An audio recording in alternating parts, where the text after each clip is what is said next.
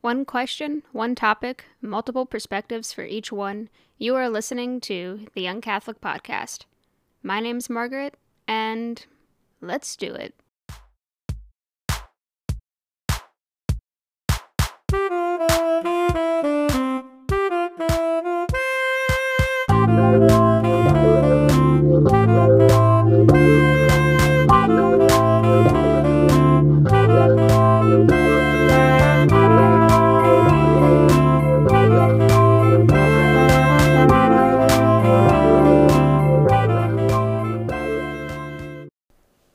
Friends. After much anticipation about this topic, I am so glad to be back here with you all. Most importantly, I am excited to finally be releasing episodes all about, even though if you listen to my last episode, you totally know what we're talking about today, but I'm still going to do it the Eucharist. I have been doing quite a few interviews leading up to today and actually for the next release day in July. And I I just have to say there are so many mic drop moments in the upcoming episodes, including the ones that you will be listening to shortly. I cannot wait for you all to listen to them. Don't forget to leave us a five star rating on iTunes, send us your questions at tycpodcast.com, and follow us on Instagram at the Young Catholic underscore podcast. Do make sure to check out our is it story stories? I think if it's only one story, it would be story. That would make most sense. Y'all know what I'm talking about um, do check out our story because I will often go on there and give you the opportunity to send in your questions instead of having to go on the website. Um, a few weeks back, I actually had you guys vote on which topic that you wanted to listen to next, um, and just other fun things like pictures of my yellow English Labrador, who is just adorable and you have no idea how hard that was to say without doing the baby voice. Pet owners, you know exactly what I'm talking about. Funny story a few years back, I was in Europe with my aunt and uncle, and we would all crack up laughing because every time I would see a dog, it, it, it actually became a game. Every time I would see a dog, I would just do this baby talking voice. I know it sounds so weird to explain it, but I know you guys know what I'm talking about. And for my European listeners, I'm sorry I'm not sorry. Because I totally did it. It was uh, just just thinking back on it. It was what a time. Do I remember the Eiffel Tower? Yes, but most importantly, what do I remember? I remember finding dogs and just yeah, what a great time. Okay, I need I need, I need to calm down. Um, I promise I am a mature adult, but when it comes to dogs, the inner child, it just comes out. I know we have only done this one time. I think it was back in April. Yes. Wow. Uh, so I know we've only done this one time. So just a reminder for each topic from now on, all of the episodes regarding them are released on one day, and that is the first Monday of the month. So the episodes that you see here today, which are two episodes, uh, yes, two episodes regarding the Eucharist, they are available to you now. And the next time I upload episodes, it will be on a new topic. So, just a quick reminder. I hope it doesn't sound like I'm rushing too too much. I just know I just I, I just want you guys to listen to the, these episodes. It's really exciting. Without further ado, friends, here is Father Andrew Rudman talking about the Eucharist and talking about, oh man, just some great questions for him and for Father Brad in the next episode. So here we go.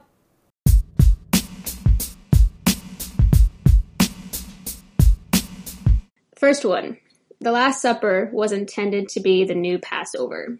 What parts of the new Passover were carried over from the original Passover? Okay. That's a very good question.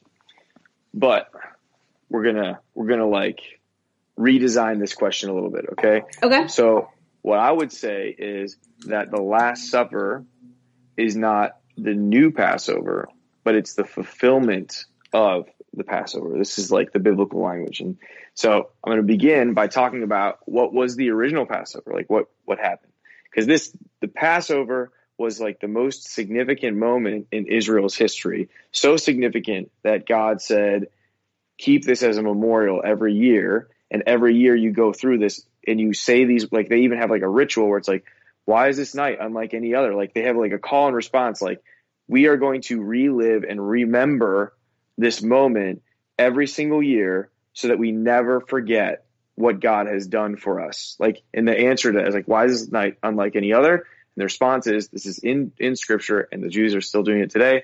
And its response is like, because this is the night that our Lord, something like, this is the night that our Lord, through his mighty hand, saved us and delivered us from Egypt, or, you know, something like that.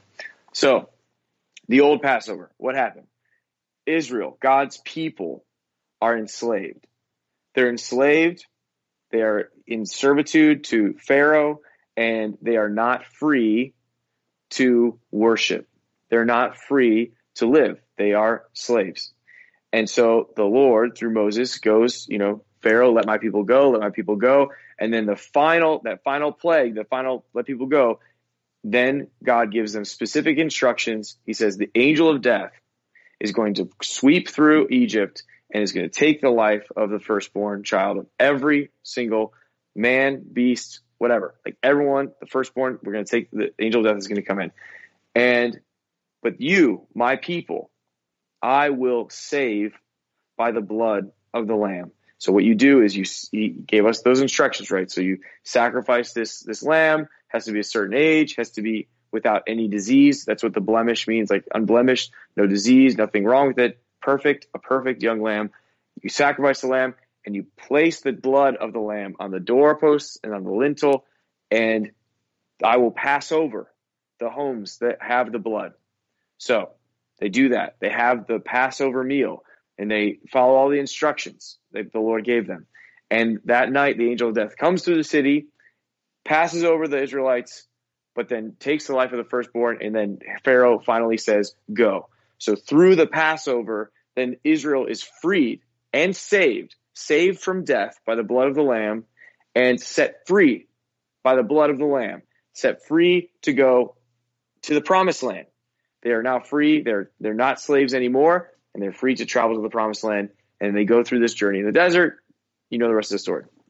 So, Jesus and his apostles 2000 years ago were going to Jerusalem to keep the Passover. And we know that. That's in scripture. Like they they were good Jews and they go to Jerusalem to celebrate the Passover. And why do they go to Jerusalem?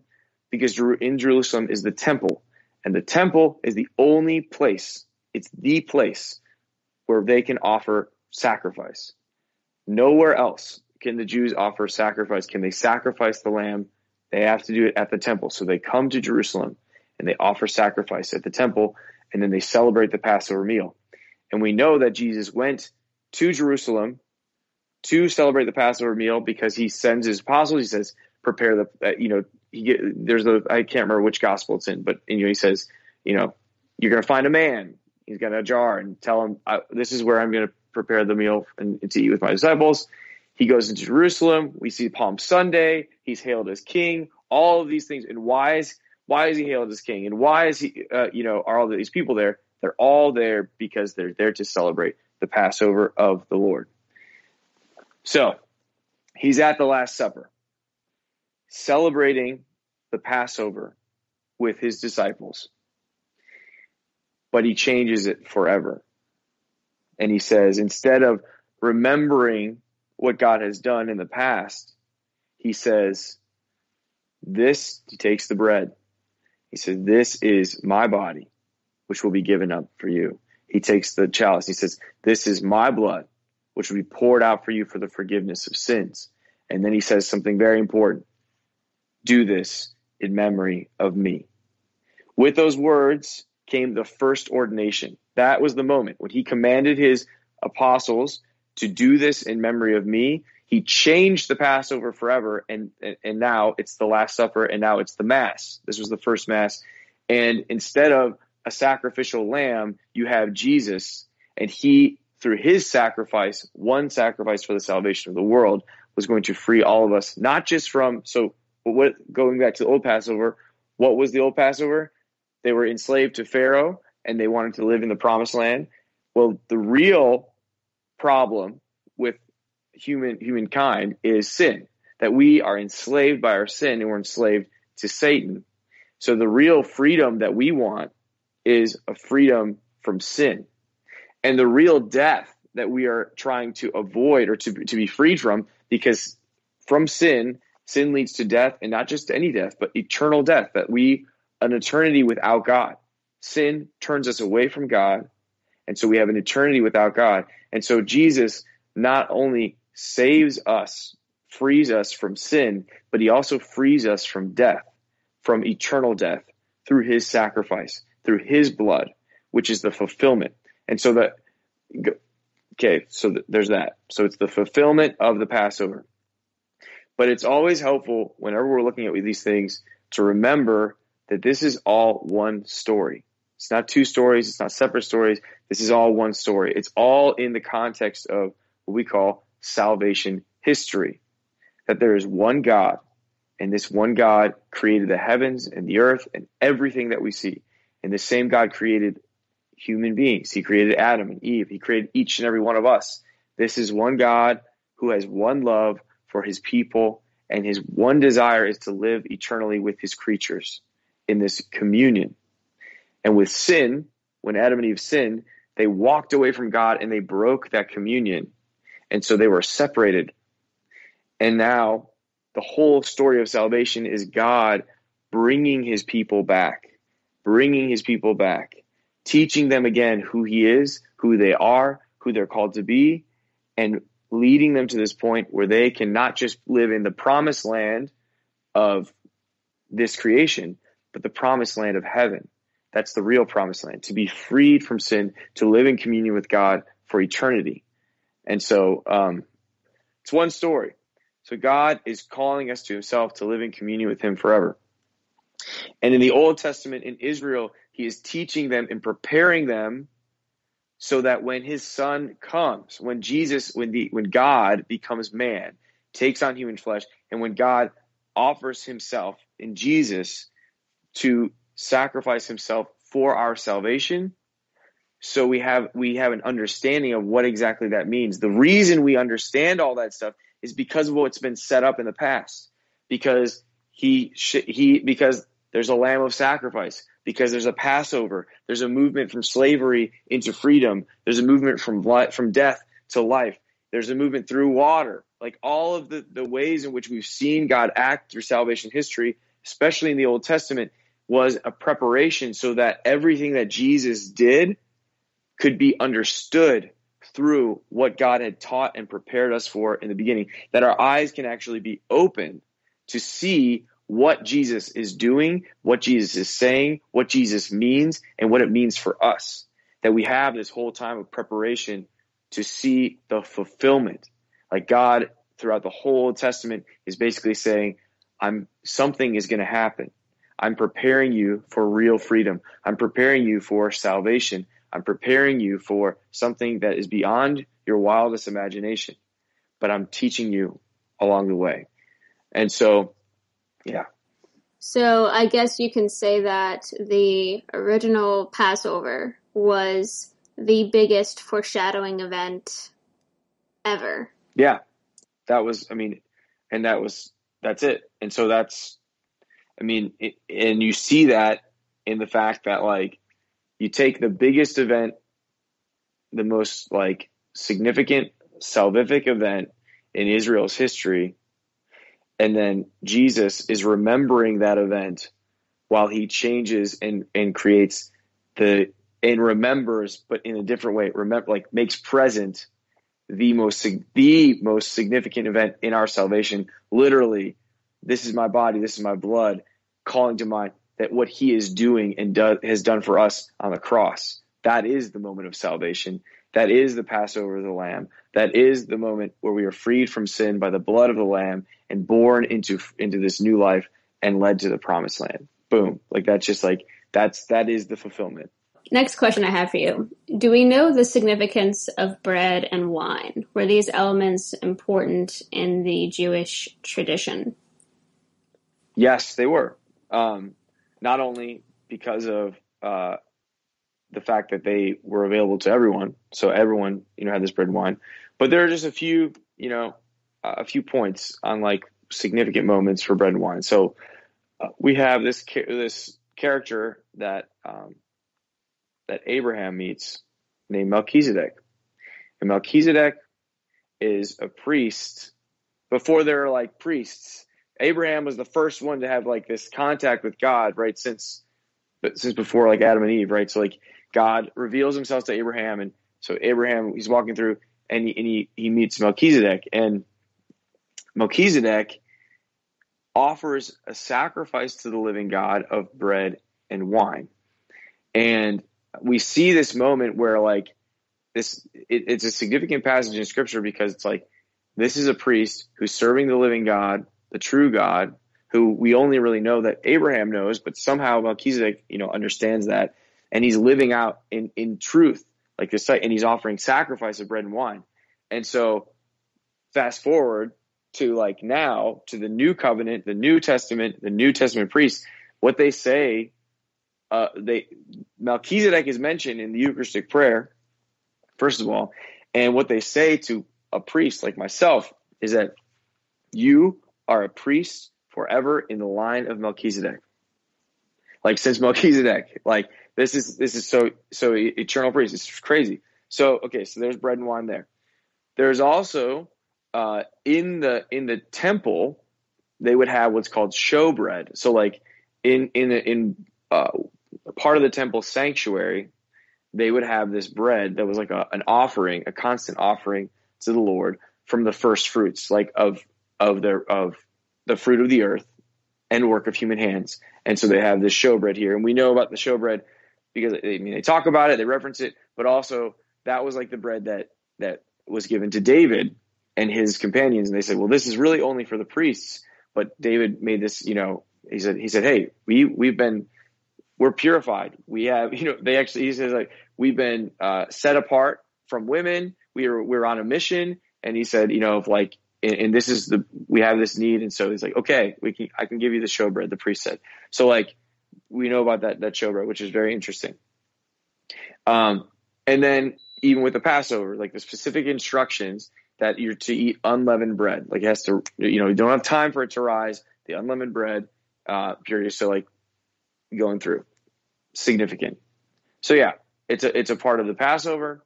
It's a part of their history. It's a part of the temple. It's always been around, and it's a very um, yeah. That's what I'd say. So so that would there's so much more to say. I'm sure uh, about the significance of it, but like those are just a few points on how how it's been, you know, we see it in the Old Testament and in the use of Israelites. That's perfect. Awesome. So here's one that I was quite curious about. Jesus is called the Lamb of God. Why does he use bread to represent himself rather than a lamb? Because I know that Jesus is referred to as the Paschal Lamb. Um, we often hear that, so I was just kind of curious how come he didn't decide to continue with what was originally done in the first Passover meal. Yeah.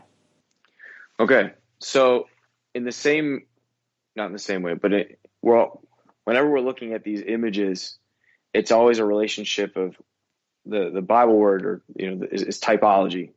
There's like the type and the basically the fulfillment. Let's talk about fulfillment language. So all of these images and and signs and even people in Old Testament history, Jesus fulfills in some way. He's the fulfillment of all that was that came before him. And so the the lamb of sacrifice is is a sign. It's a symbol of the true lamb. And what he means by true lamb is I am the one.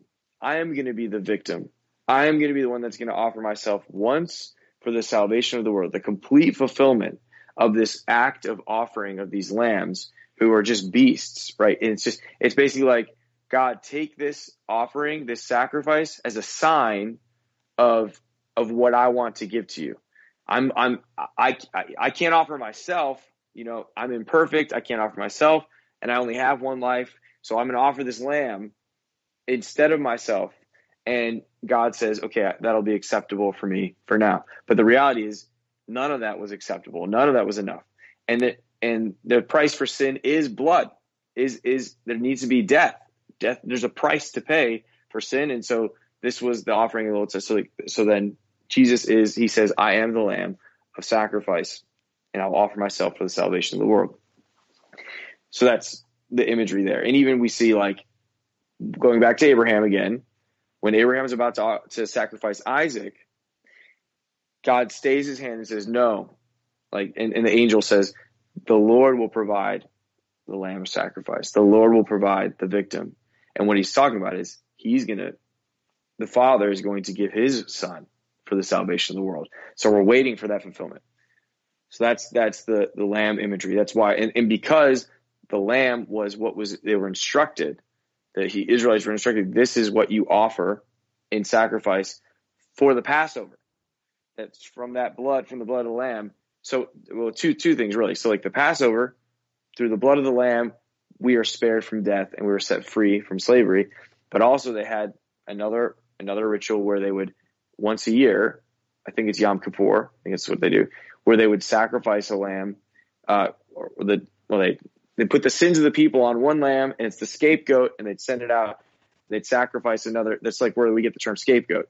Where like all the sins of the people are put on this this lamb, and and that's and through Aaron the priest. So Aaron would would would literally he was told to put his hands on the on the lamb, and all the sins of the people were placed on this lamb, sent apart, and then another lamb was offered in sacrifice. And it was once a year. It's the the feast of atonement, atonement for sin that a lamb had to be slain for the sake of the sins of the people. So for the for the Jews, for the Israelites, when Jesus refers to himself as the Lamb of God, they understand it's so deep for them because the the lamb imagery is like, oh, lamb save blood saves us from sin, blood forgives our sin, blood of uh, you know this sacrifice is a representation of us for freedom and so when he says, Yeah, I'm going to wash you clean by the blood of the Lamb, I'm going to forgive you of your sins by the blood of the Lamb, I'm going to set you free by the blood of the Lamb, that's all been set up through the teaching, through God's pedagogy, they call it, like the divine pedagogy, how God has been preparing the people to see that. So that's why he refers to him as the Lamb. But your question, you know, why? So then, why doesn't Jesus take the the flesh of the lamb and and use that? I would say this: um, one, because in order to have the flesh of the lamb, you have to sacrifice a lamb.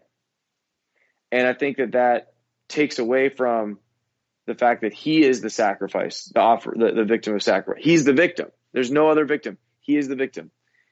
Um, so there's that. Also, I would say it's not so much about the the lamb as it is about the bread. And so we look. Oh, and also, gosh, you know, forgot about a really really significant moment of bread in Israel's history is the manna, uh, which fell from heaven, right? So that's that's very important. So we look at the image of manna. This is the bread from heaven, the bread that came down from heaven to feed the people, to sustain them in their journey. So they were freed from slavery of Pharaoh. They were on their journey to the promised land, and God fed them with this bread from heaven. And so Jesus in John chapter 6, in the bread of life discourse, he starts with that manna image and he says, I am the true bread came down from heaven. And, and Jesus, Jesus uses bread so much, right? So actually, even before he starts talking about the manna from heaven, he multiplies the loaves and the fish. So he takes bread, he gives thanks, he breaks the bread, and he multiplies this loaf, this miraculous multiplication of bread.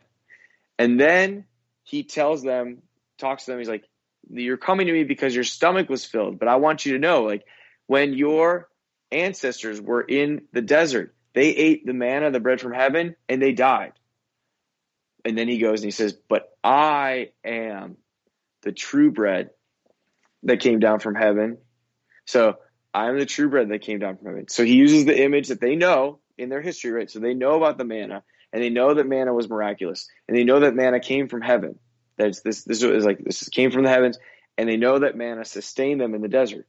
that this bread from heaven sustained them in their journey as they were going on to the promised land.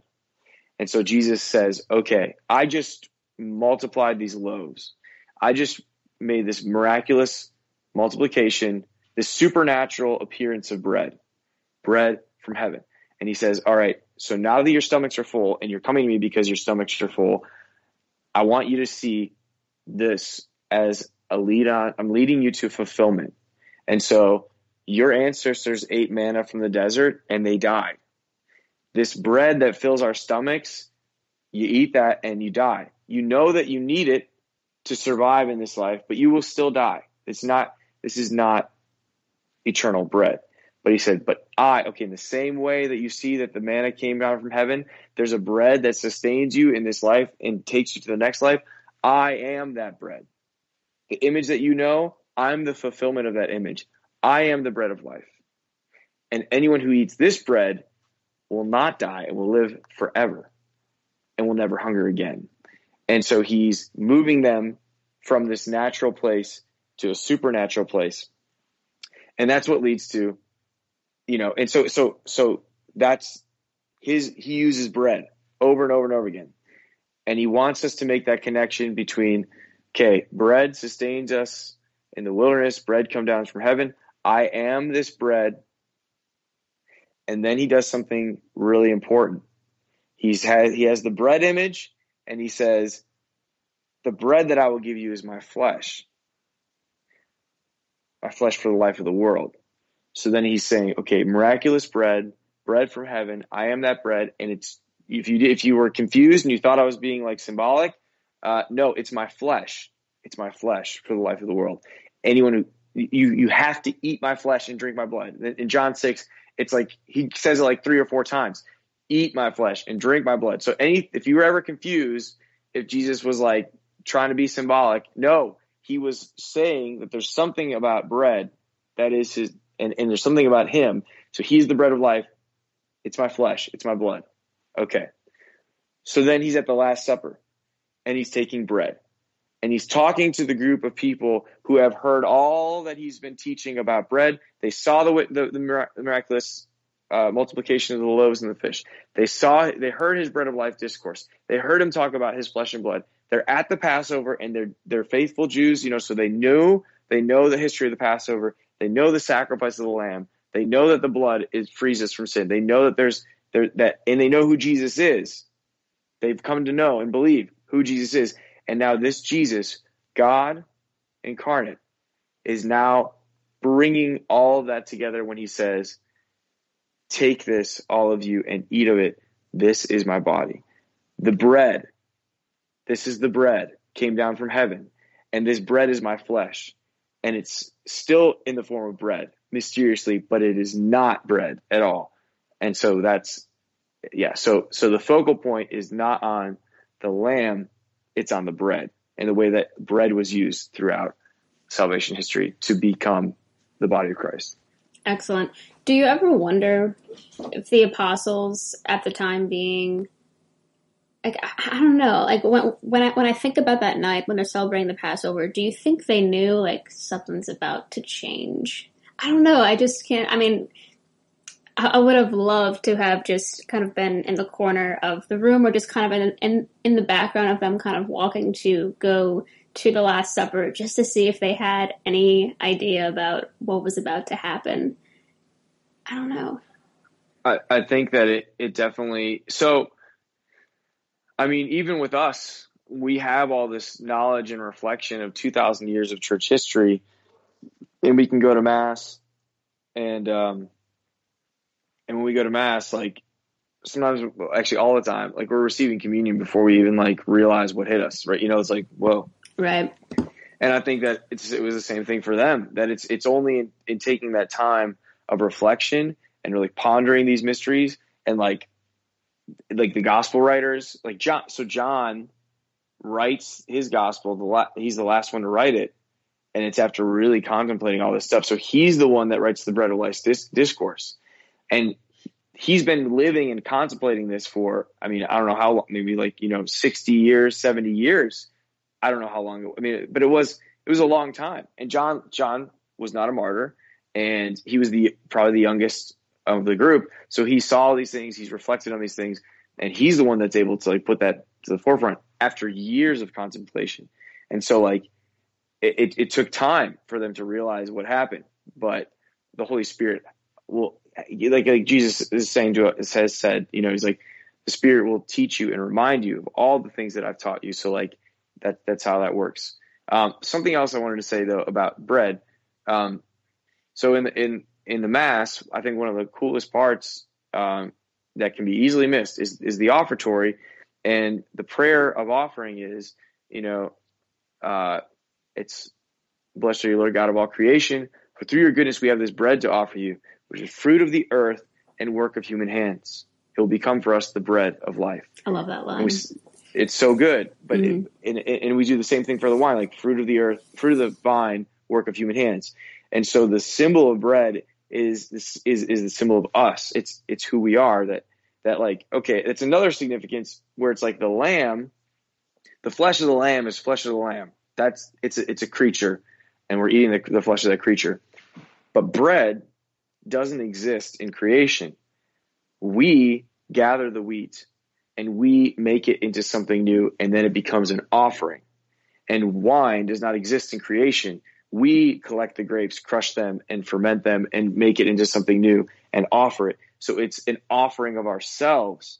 And what Jesus does, and that's in, in the offertory, when we place the bread and wine on the altar, we are placing our lives, all our prayers, works, joys, and sufferings placed on the lives. This is us. And he takes us into himself and consecrates us and makes us holy. That's, and that's like our participation in the one sacrifice. We give our offering he connects it to his one offering for the salvation of the world. And so um, that's just another way why where, where bread is is so such a, such a fit um, substance, I guess, uh, to use for for the Eucharistic matter.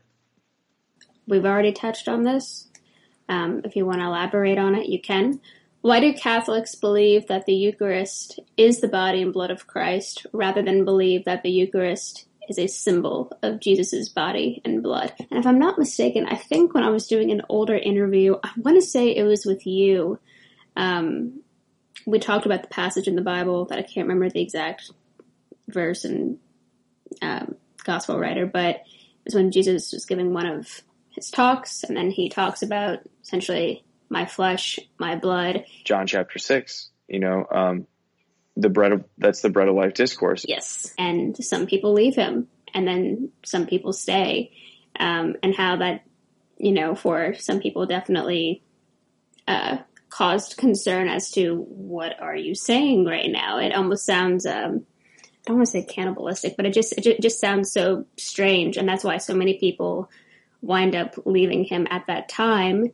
And for us, like how how could you say that it's a symbol when people wound up believing because they were so uh, I don't want to say weirded out because that's not exactly the most eloquent way of putting it, but we're just kind of I guess freaked out as as to what he was actually saying in that moment. So so yeah, I don't really know where I was going with that, but I just kind of talked a little bit. No, no, no, that's that's that's good. You know, there are so many people who think that the Eucharist is just a symbol. You know, why how do we know that is the true presence of Christ? And um, and and John sets that up. His that sixth chapter is so so well done because the way it's structured, Jesus multiplies the loaves and the fish. So he shows them that he is the one that makes miraculous bread. Like I have the power to make bread miraculous. Like I can I can make five thousand out of five, you know, or whatever, ten thousand. And then the next thing you see is Jesus walks on water. And it's in that scene where he says, uh, you know, don't be afraid. I am. Like, okay, this is not just like a guy who can work miracles, but this is some, this guy can walk on water and he's saying, I am. He's claiming the divine name. This is not just a guy. This is, this is God. Like, this is the guy. This is this the, is the guy. guy. right? right. So he's like, I'm the one that makes miraculous bread. And actually, who am I? I am Yahweh. I am God. And then I'm going to talk to you about the bread of life. So he's, I multiply the bread. I can make the miraculous bread. I am God. I am the bread that came down from heaven. And this bread is my flesh for the life of the world. And then they're confused. They're like, what do you mean? Is this symbolic language? And that's why it's so important for us to see like, there's like three different times he says, unless you eat my flesh and drink my blood, you have no life within you. Like he's so clear. He says it over and over again. And we know he's clear because of what you said, Margaret. He said, we know he's clear because many left him. Many who were following him said, and this is in scripture, says, man, this is a hard saying. Who can accept it? Like, what? This is crazy. Like, to eat your flesh, I don't get it. And so they walked away and he didn't chase them. He didn't say, wait, wait, wait, let me clarify. I was just being symbolic. Like, you know, like, obviously, I'm not asking you to eat my flesh and drink my blood. Like, what am I asking you to be a cannibal? No, he says nothing. And then he looks to his disciples and he says, Will you leave too? And that's when Peter says, Master, where will we go? You have the words of eternal life. And in that moment, we see the surrender that we need to have as disciples, where it's like, Jesus, this is a hard saying, and I don't completely understand it. And it's a mystery, especially because it's like the bread and the wine look no different after the consecration. How am I supposed to believe that that's actually your flesh and your blood, that that's actually you? This is a hard saying. But that's when we have to be like Peter and we say, What I do know is who you are. I do know that you are the one true God. I do know that you love me. I do know that you have a plan for me, and I do know that you've spoken to me. Like you, you told me what this is.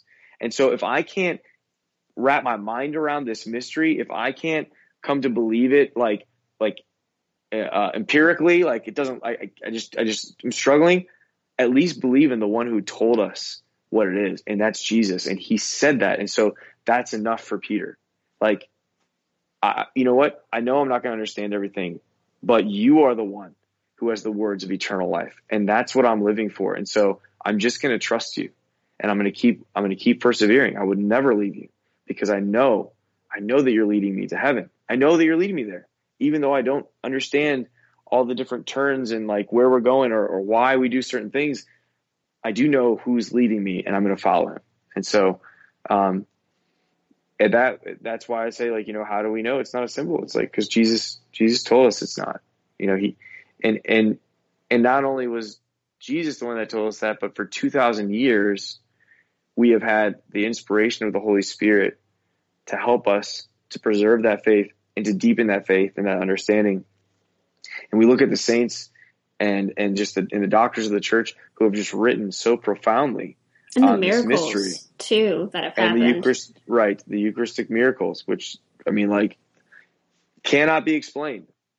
That that this bread turns into flesh, you know, actual flesh, you know, um, and and I mean, and, and and that's that's still there. It's out there, um, and so just a, a note to like, uh, the the it's interesting yeah, i will leave it at that. I'll leave it at that because cool. I think there's another question that will address more. Right? Hasn't there been a, um, there actually might might have been multiple occurrence, occurrences of this, but I'm thinking of one in particular because I remember seeing a picture of it where um, a priest was. I, am not sure if it was during the middle of mass. I want to say it was. That's what would make most sense to me, at least, when he was in the middle of the consecration and the Eucharist. I think it started bleeding. I want to say. Yeah. That's just unbelievable. I, is it, do you know if, if it was that one time? Has it happened multiple times? Yeah, there, there. Are, I mean, you can just you can literally just look up just just type in Eucharistic miracles, and um and I mean I know there's like there's there's one place that has like in like a reliquary there's like a one of the, the the the flesh or whatever and it like the blood runs every Easter or something. I don't I mean, I don't. I'm not. I mean, I know about them. I've, heard about them. Oh yeah, um, I but, just. But you you just you can type it in. Type in Eucharistic miracles, and um and there there are many many of them. Cool. Yeah, and I, and I know for this question too, just like to really ask that because it is so important, and I think it does cause some confusion for some people, or if it's not confusion, if you end up having a conversation about this with someone else, it can be kind of hard to navigate sometimes, you know? So, mm-hmm. okay, so during the consecration, what do you as a priest visualize? What, what is happening spiritually, and what should we be visualizing? Okay, so this is really important.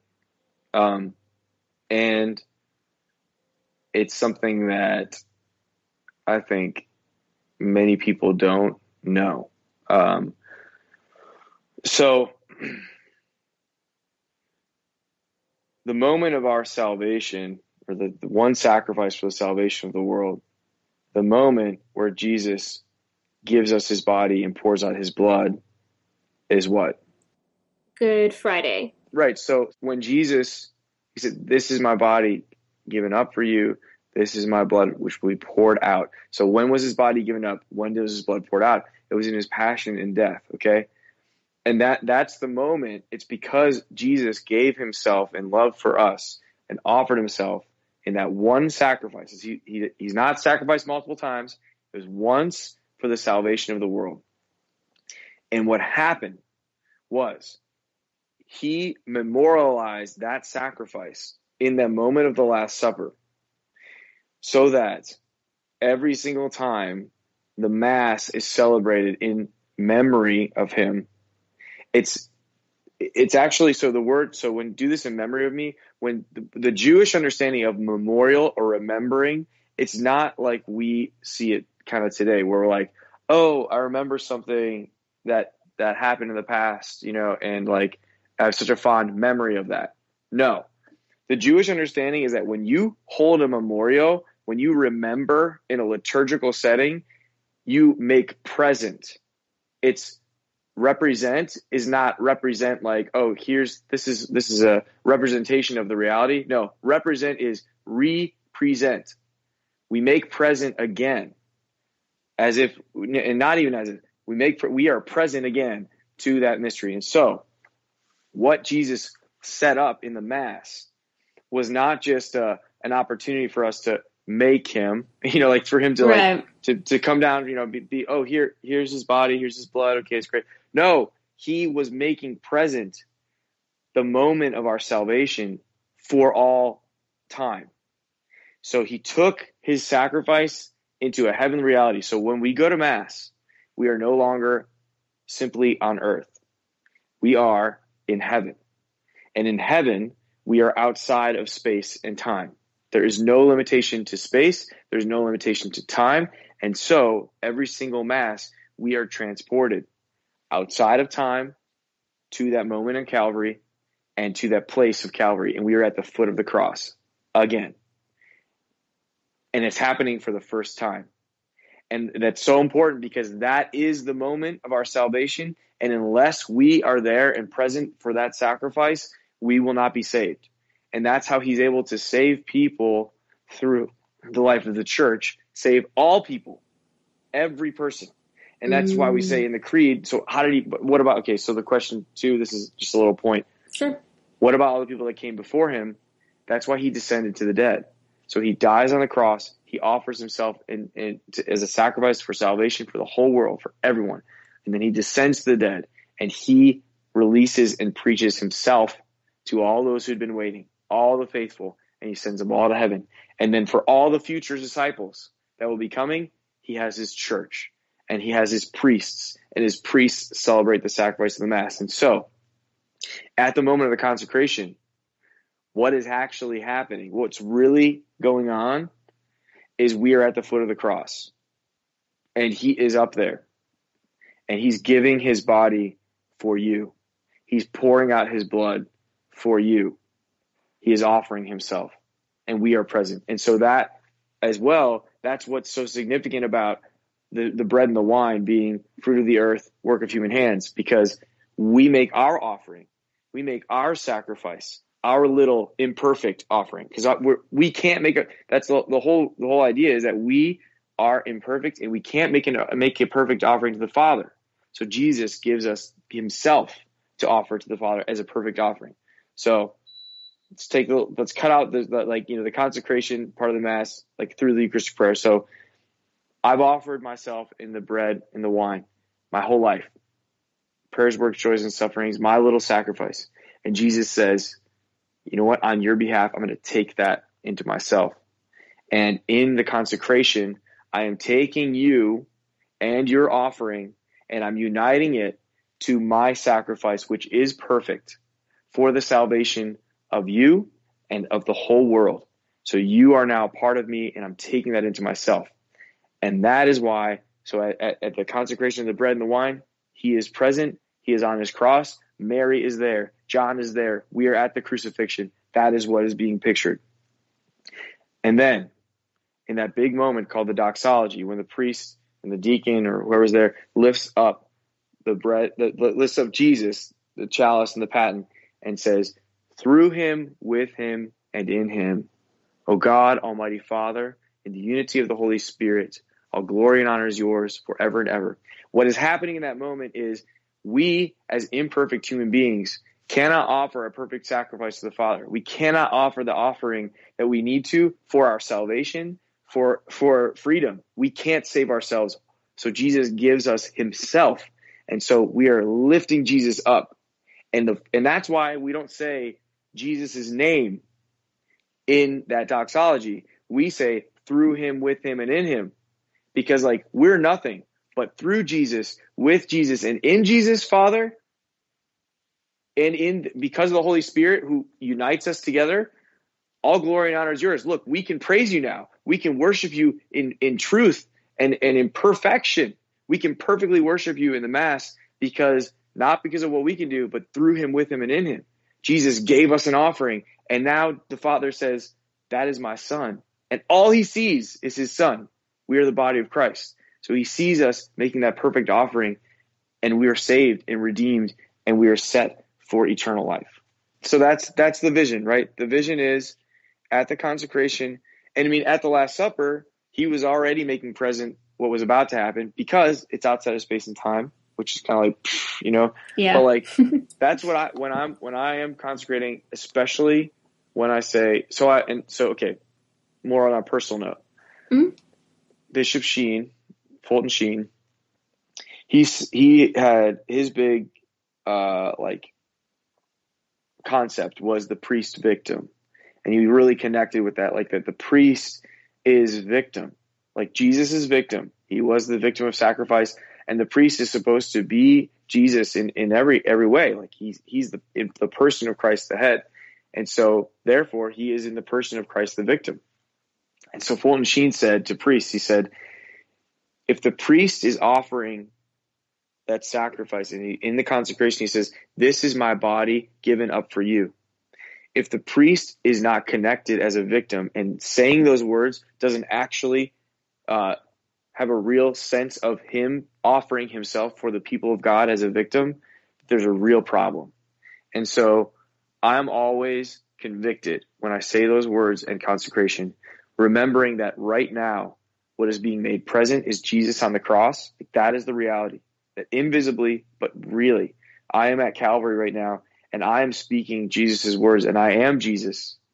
I am I am Jesus. He's speak he's speaking through me and he's offering himself through me and I have to in my own life conform to that. And so I'm thinking specifically am I giving my body? Am I pouring out my blood for the people that God has put into my care to shepherd? It's a const every single day. That's a conviction. Am I, and I can, am I feeling, do I feel the, the like, the sense of almost exhaustion, like a holy exhaustion? Like, is my heart open? Is my heart torn? Is my heart broken for these people enough? And sometimes, sometimes I can say, yes, like I, i I'm conforming to that reality. And other times I'm like, no, I need to step. I need to step up my game. My heart is not broken enough for these people. My my uh, my efforts are not enough for these people, and I have so much more to give. Um, and so, I mean, we always have more to give, but there are definitely definitely times where I'm like, yeah, Jesus, I'm I'm with, I'm with you in this, you know. Um, but then, uh, yeah, so that that's what I think about uh, at the consecration.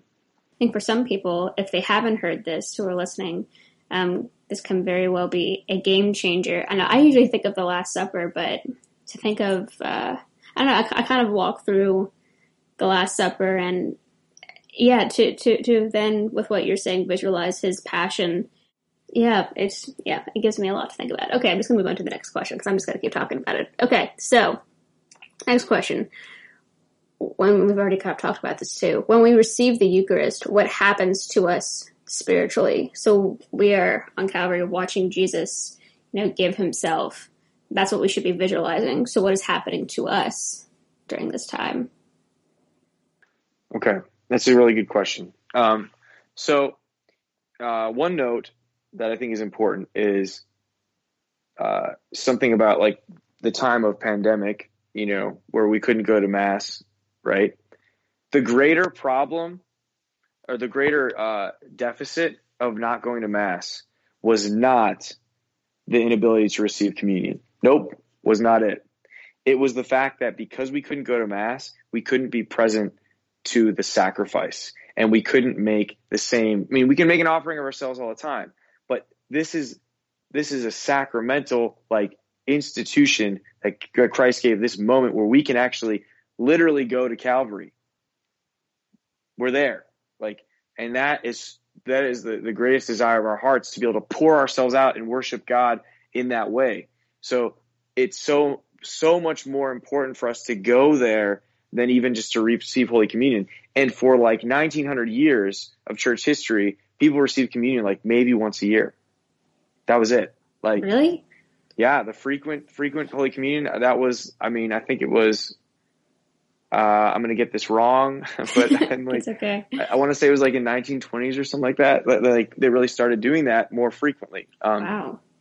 And never, no one would ever receive the precious blood ever. Just the priest. No, that was never a thing. So um, all this stuff is very new, and uh, and it's important for us to know that. So the the greater the greater uh, the greatest part about going to mass is not receiving Holy Communion. It's the fact that we are present at the sacrifice and we get to offer ourselves and unite ourselves to Christ's sacrifice. That is the greatest part of, of the Mass. Now, receiving Holy Communion, what happens? So, um, the first thing to say about that is this it's better to say that in Holy Communion we are received than it is to say we receive Holy Communion. Um, that's like a, a colloquial expression. That's just kind of how we say it, you know. But the reality is, who is who is bringing us into communion? Are we bringing Jesus into communion with us? No, he's bringing us into communion with himself. And so, in receiving him, we are received.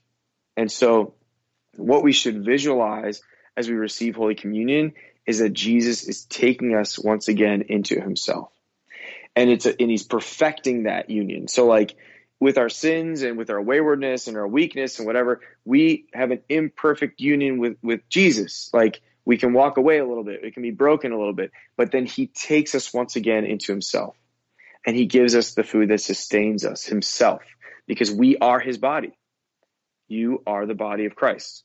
In baptism, and, and that's in, in baptism, it's not just we're not just washed clean, separated from God. That's not it we are taken into God, which purifies us completely. That Jesus, we are outside of him, and then he takes us into himself. And the same, the great image is him on the cross. His arms are wide open, his side is open. And in baptism, you know how the, the water, the blood and the water flowed from Jesus' side. In baptism, we we go through the water into Jesus and we become a part of him. And and only as a part of him can we enter into heaven. That was the whole point. Without him, we have no offering, we have no entrance, but through him, with him, and in him, we have communion with God. Crazy. Boom, like craziness. So, receiving Holy Communion, when we receive that, we are received into communion with Jesus. And what happens when we all are received into communion with Jesus? We are also in communion with one another our communion is in Jesus. It's not it's not separate from that. It's because we are all part of one body and in receiving holy communion, we actually become closer to the people next to us. by receiving Holy Communion, we are more united with those around us because we are we are our union with Christ is more perfect, and therefore our union with one another is more perfect. So the best way to think about Holy Communion is I am being received into Holy Communion. So there's another question. And I'm gonna I'm gonna jump ahead to it. Sure. Uh, is is to is why uh, is it important for us to be like I guess the word would be disposed or prepared for Holy Communion, and why is it a problem? Why why should we not receive Holy Communion uh, if we have a mortal sin on our soul? Um, well, first of all, because Jesus loves us so much and he veils like veils his presence in bread and wine, we need to open our hearts, the eyes of our hearts, so we can actually see what's going on that's invisible but really happening. And that's the whole point of the liturgy of the word that, that God's word speaks to us in the beginning of Mass, right? So we, we, we have the whole time in the homily, and, and it's, it's supposed to open our hearts and open our eyes so that we can see what's invisible but real. And so that we can be prepared to receive Jesus with our whole heart. And we say receive, but like, I want to be received. And, and he only allows me to be received if I'm if I'm willing to that, if I want him to receive me, right? So we open ourselves to be received and to receive his grace in return. The problem with mortal sin, in mortal sin, so so we all we're all sinners. We all sin. That's just part of the part of the game, okay? And and and what's what's beautiful about Holy Communion is that our venial sins are actually forgiven. That we, in receiving Holy Communion, we are cleansed of sin, and that just makes sense, right? Because we're taken into God, and nothing and nothing imperfect, you know, can can exist in Him, and so we are purified and we're made clean by the blood of the Lamb again, because we're received into that. But when we have committed a mortal sin, so a mortal sin is something that's grave, like a grave sin, something seriously wrong. And what is seriously wrong? Well, specific sins that we know are seriously wrong. You can kind of look at the, at the Ten Commandments, and any command, any anytime we like, we straight up deliberately deliberately break one of the Ten Commandments in a serious way, that's a pretty good sign. That's like okay, that's grave. But in order, so in order to commit a mortal sin, you have, it has to be grave. We have to know it's grave, it's serious, and we have to freely choose to do it. So it's like, you know, killing someone, for instance, okay? Obviously a serious thing, like very serious to kill someone. And so it's serious. Do I know it's serious? Yeah, you probably know it's serious and it's, it's not it's not good to take another life. But like let's say it's in it's in self-defense or it's you know someone else is is is like you're you're afraid or you have you have a gun to your head or like so you know like that's not complete freedom. It's only when we freely choose like i know this is wrong but i'm going to do it. And you do it that's a mortal sin. Boom. Because you've used your freedom to walk away deliberately walk away from god. Not nothing else is pressuring you. And so what happens is god says okay you've chosen to separate yourself from my body. You've chosen to separate yourself from my body. And so the one answer about why we don't receive Holy Communion with mortal sin on our soul is because if we were to receive Jesus, we actually wouldn't be received into him at all because we have chosen to walk away from him. And so that's one reason why the church says if you are living in sin, if you have committed a mortal sin and have not confessed that sin, that you are not to receive Holy Communion because it is it is an outward sign of what's not actually happening inward. Like you could receive Holy Communion all these times and you would never receive the grace of being taken into Christ because you've chosen through your sin and your actions to separate yourself. And until you go to confession and, and mend and heal that relationship, the grace that God wants to give you, we are not able to receive. So that's the first thing. That's why it's mercy to say you can't receive Holy Communion because that is when we don't receive Holy Communion, it is an outward sign of the invisible reality that we are separated from Jesus by our choices, by our lifestyle. So that's a, that's the first thing. The second thing is it's it's a desecration to the Eucharist. And actually, if we do that, St. Paul says exactly what I was thinking of. Yeah, so St. Paul gets he's like basically examine yourself before you receive Holy Communion. And if you have some serious sin on your soul, you better take care of that first because instead of receiving salvation, you are receiving condemnation upon yourself. So when we receive Holy Communion and we're not in the state of grace, we are desecrating the Holy Eucharist and we are receiving condemnation upon ourselves because it's a it's a fake sign. We are saying to Jesus, I by receiving Holy Communion, you're saying, I want to be received into you. But through our sin and through our refusal to go to confession, we are saying, actually, Jesus, I don't want to be a part of you. And so Jesus then condemns us. He says, You're not coming to me for healing. Why are you receiving me in the sacrament? I, I want you need to fix that first. And then, you know, Jesus wants us to be part of him. He he gave his life so that we could be part of him. And that's just, that's the desire of his heart. Um, and so the more we rec- recognize that and the more we realize like how our sin affects Jesus and, and can affect him and can make him sorrowful because he has a human heart. And uh, at the same time, the more we recognize how much he loves us and wants to show us his mercy and pour his mercy upon, us in the sacrament of reconciliation, I think the more willing we are to prepare ourselves appropriately. And um, final note on that, I just want to say uh, I am I have so much respect for people who refrain from receiving Holy Communion, whether it's because they know they're not in the state of grace, or they know that they're in uh, they're not in a valid marriage, or you know, so they're in some lifestyle situation, you know that um, that's difficult that we can always work on. We can work with. I can walk with you. I can, you know, if you come to me and you come to the priest or whatever, um, they're willing to work with you to find freedom. But I'm so I have so much respect because they show a reverence to the Blessed Sacrament and they show something to Jesus that they believe in the reality of, of the Eucharist. They believe that He's truly present and they know that they're not worthy at that time to receive Him. And so that, that I know, uh, in the end of time, when, when we face our judge, He is going to commend them in some way. I'm sure of it for having respect, even when they weren't in a state where they could receive him. So I I think that's a beautiful thing. For sure. For sure.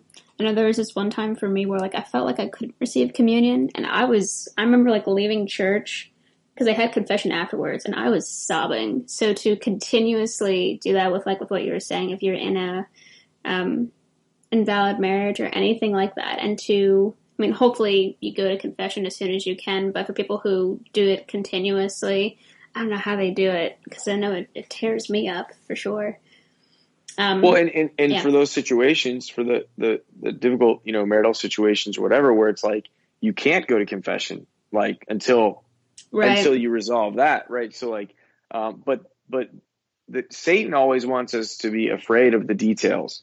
He wants us to feel trapped. He's the one that enslaves us, and he wants us to be like, "Oh, there's no way you can get out of this one," and that's never true. That's always a lie. And so it's about walking the walk and going on that journey and being willing to move towards that freedom and trusting that God is not abandoning.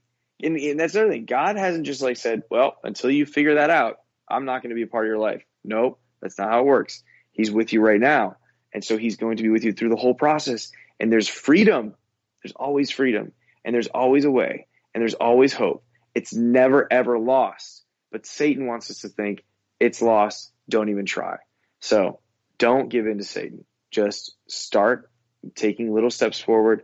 Talk to your priest. Talk to someone who can help you, and uh, and and know that there's freedom and there's a fullness of life, even in this life, that's waiting for you that you haven't even tasted, maybe in some in so many years that Jesus wants for you. Mm, amen to that. Okay, we're getting close to the end here.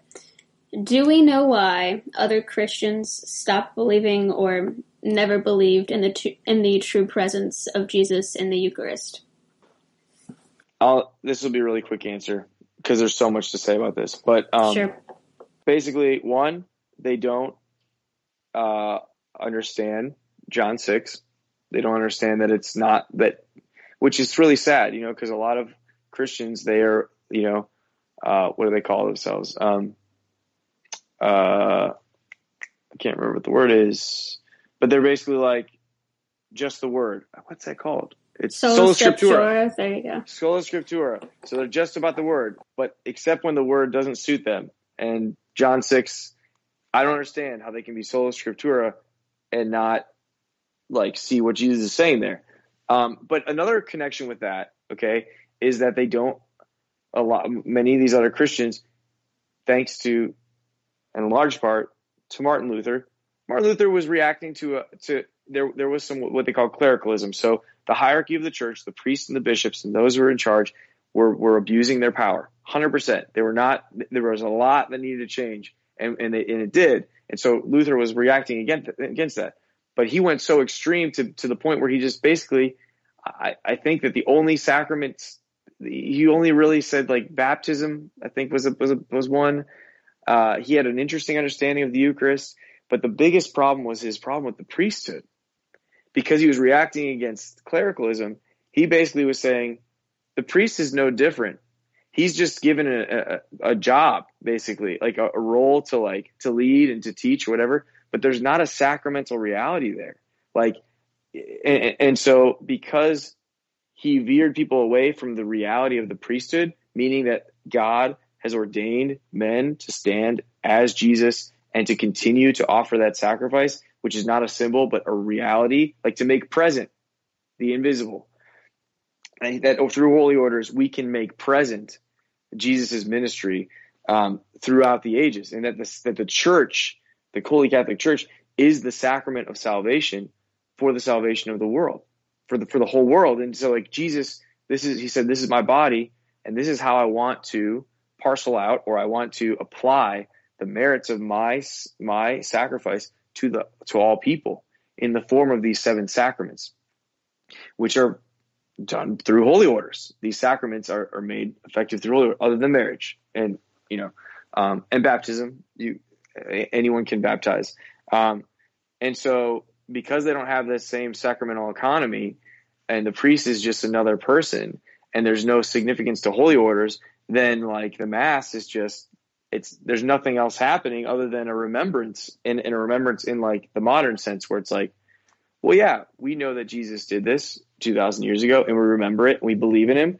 and we choose him as our our lord and savior our personal lord and savior and we we have his word because we know that we can trust his word but any of this other stuff i you know like that that's all like Catholicism. You know, they they they do these things. You know, and and uh, so that's my short answer. I think I think because they have they have lost a sense of um, or have no context for holy orders and the priesthood, um, that that they lost um, the ability that that God has given has ordained men to make Him present again. In terms of just everything that that we've been talking about you know, understanding the Eucharist. Was this an aspect of Catholicism that you struggled with understanding maybe before you decided to become a priest? Or I'm just thinking about those who uh, maybe maybe you are Catholic, maybe you aren't Catholic who are listening to this, and you're just trying to fully understand Jesus um, and the best way that you can. And maybe this is something that you just really haven't quite grasped yet. So so yeah. Yeah. So um, honestly, I struggle with it every day. Um, you know, I, I I can't tell you just like the number of times. I mean, really every like every time I consecrate, uh, you know, the the the, oh, the the Eucharist, I I have to force myself, like I'm holding Jesus in my hands, and I'm like, I, it takes everything in me to be like, this is no longer bread like this is Jesus and and and that and this wine is no longer wine. This is his blood. Or sometimes like before like as as I'm leading up to the consecration and I look at the bread and the and the wine that's offered you know on the altar and I'm like I just think I'm like this is about to become the body and blood of Jesus Christ. Or I'll be sitting there in adoration and I'm looking at bread and I'm like Jesus I know that you have the words of eternal life. I know that, that you were present there. But you know what? I can't feel like I don't feel like you're present.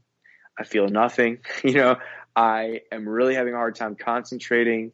Um, but what I, what keeps me going is there are a few things, and and one is this: uh, we have to know that just being in the presence of Jesus in the Eucharist changes us.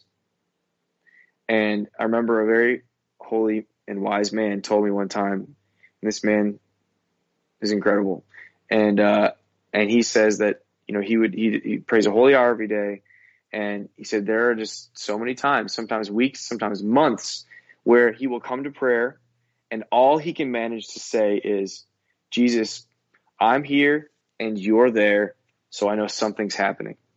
And like that act of that's a real act of faith because he's acknowledging that Christ is truly present, even when he can't feel it or sense it, or like he doesn't think things anything's happening, but he's acknowledging it and he's also acknowledging the fact that it is changing him, that there is real grace in the presence of Jesus, and that just by like for us to hold ourselves in his presence is is something. And like, you know, and the, the image that just came to mind, I'm like, you know, it's like you're making s'mores. You know, you, you got the marshmallow and you're putting it over the fire, and it's like you you just know that like even though we can't have that same marshmallow burning feeling inside, that that's what's actually happening. Like that that I am standing before God. That's the other thing. Is like it blows my mind. Like not only like you know it's it's not just like some God. It's this is God. This is the one true God that I am kneeling before, that I'm standing before, that I'm sometimes sitting and lounging. Like it's like I'm sitting here before God. Like this isn't right. Like I gotta like change my pot. I'm falling asleep in front of the living God. Like what? That's what happened. But but also it, it also shows the, the great mystery of his love for us because once again he's veiled.